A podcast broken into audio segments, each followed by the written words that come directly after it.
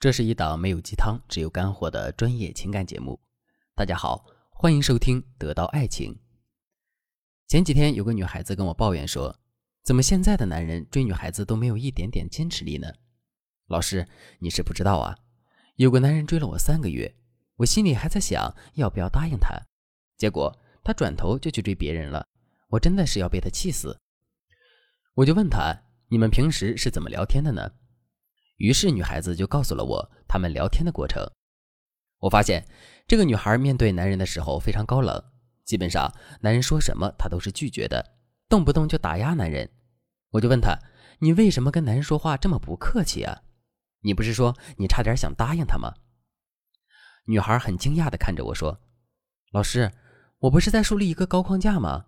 让他知道我是高冷的、难得的，这样才能让他觉得我很难追，以后才会珍惜我呀。”于是我问他：“可你这样做的结果呢？”女孩子有点疑惑地说：“对呀，我也很疑惑，为什么他突然就不追我了呢？”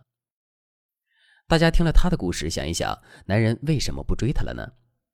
其实这个女孩子犯的错误呀，就是高框架等同于高冷和不近人情，甚至有些女孩为了表现自己的高框架，一味的打压男人，结果最后呢就无人问津了。其实高框架是什么意思呢？就是说，你在面对男人的时候，不能太跪舔，你要表现出高价值，让男人必须很努力的取悦你，你才会奖励他，这样就会让男人觉得和你在一起是他赚到了。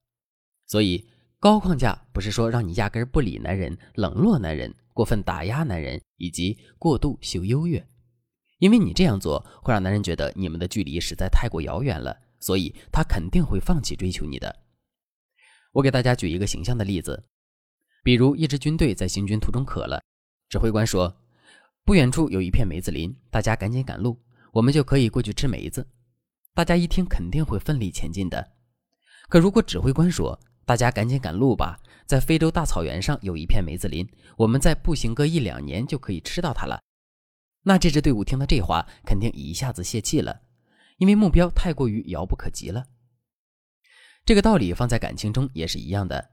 高情商的女人总是把男人和自己的距离把控得很到位，她一定会告诉男人，她这片梅子林离男人是有一些距离的，但是男人只要努力奔跑，还是可以摘到梅子的。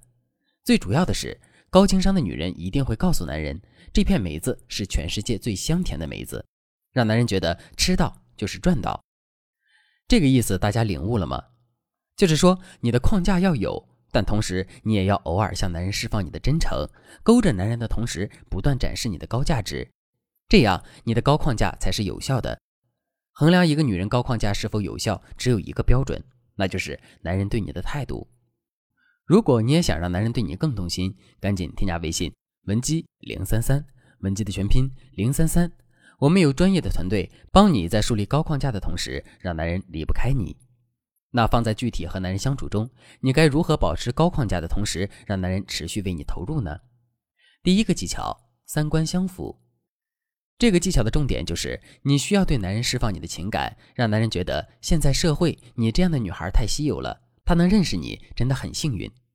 比如，你可以和男人一起聊某个老实憨厚的男明星，男明星的老婆出轨经纪人，而且还卷走了他的钱。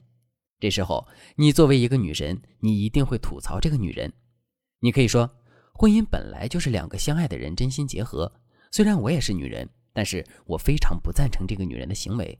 如果我将来结婚了，我必定要嫁给一个爱我的男人，我也爱他。如果两个人的感情出现了问题，要自己解决婚姻问题，不要轻易离婚，更不能在婚内背叛对方。所以我要在婚前擦亮眼睛，我要找一个品质好、懂我、能够和我契合的男人再结婚。你放心，你这个话说出来，任何男人都是爱听的，因为男人对女人的忠诚是无比敏感的。你多向他表达你对婚姻的忠诚、情感洁癖的信念，他就会对你越来越有好感。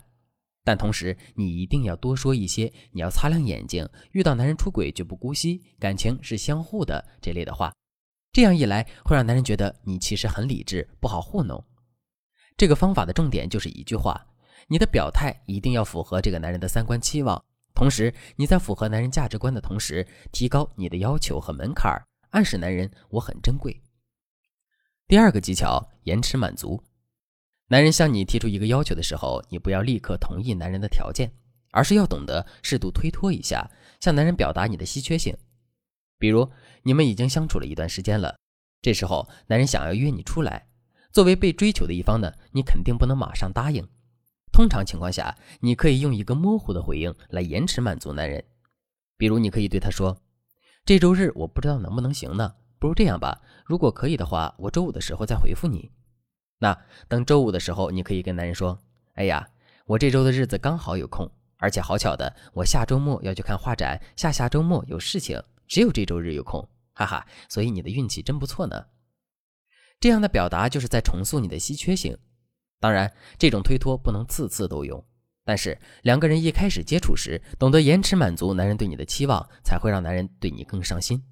在男人约你出去的时候，你还可以跟男人说：“好呀。”可以一起出去吃顿饭，不过你要是没有带哆啦 A 梦的玩偶，我就不去，哈哈哈。这样一说，就好像你已经满足了男人的要求，但是又没有完全满足。表面上看，男人必须先完成你需要的小礼物的要求，你才会和他一起吃饭。可实际上，一束花、一个小玩偶又不贵，只要你的语气撒娇一点，也不会给男人造成不好的感官，反而让男人觉得约你出去既有挑战性，又很有趣。这时候，男人看你好不容易同意了邀约，他应该非常兴奋。多半情况下，他都会按照你说的，在接下来几天买哆啦 A 梦的玩偶，或者是认真挑选花束。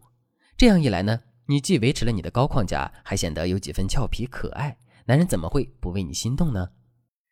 第三个技巧，展示自己的高价值。这一点我需要举一个实际的案例。我的粉丝小米就是一个很会展示高价值的女生。有一次。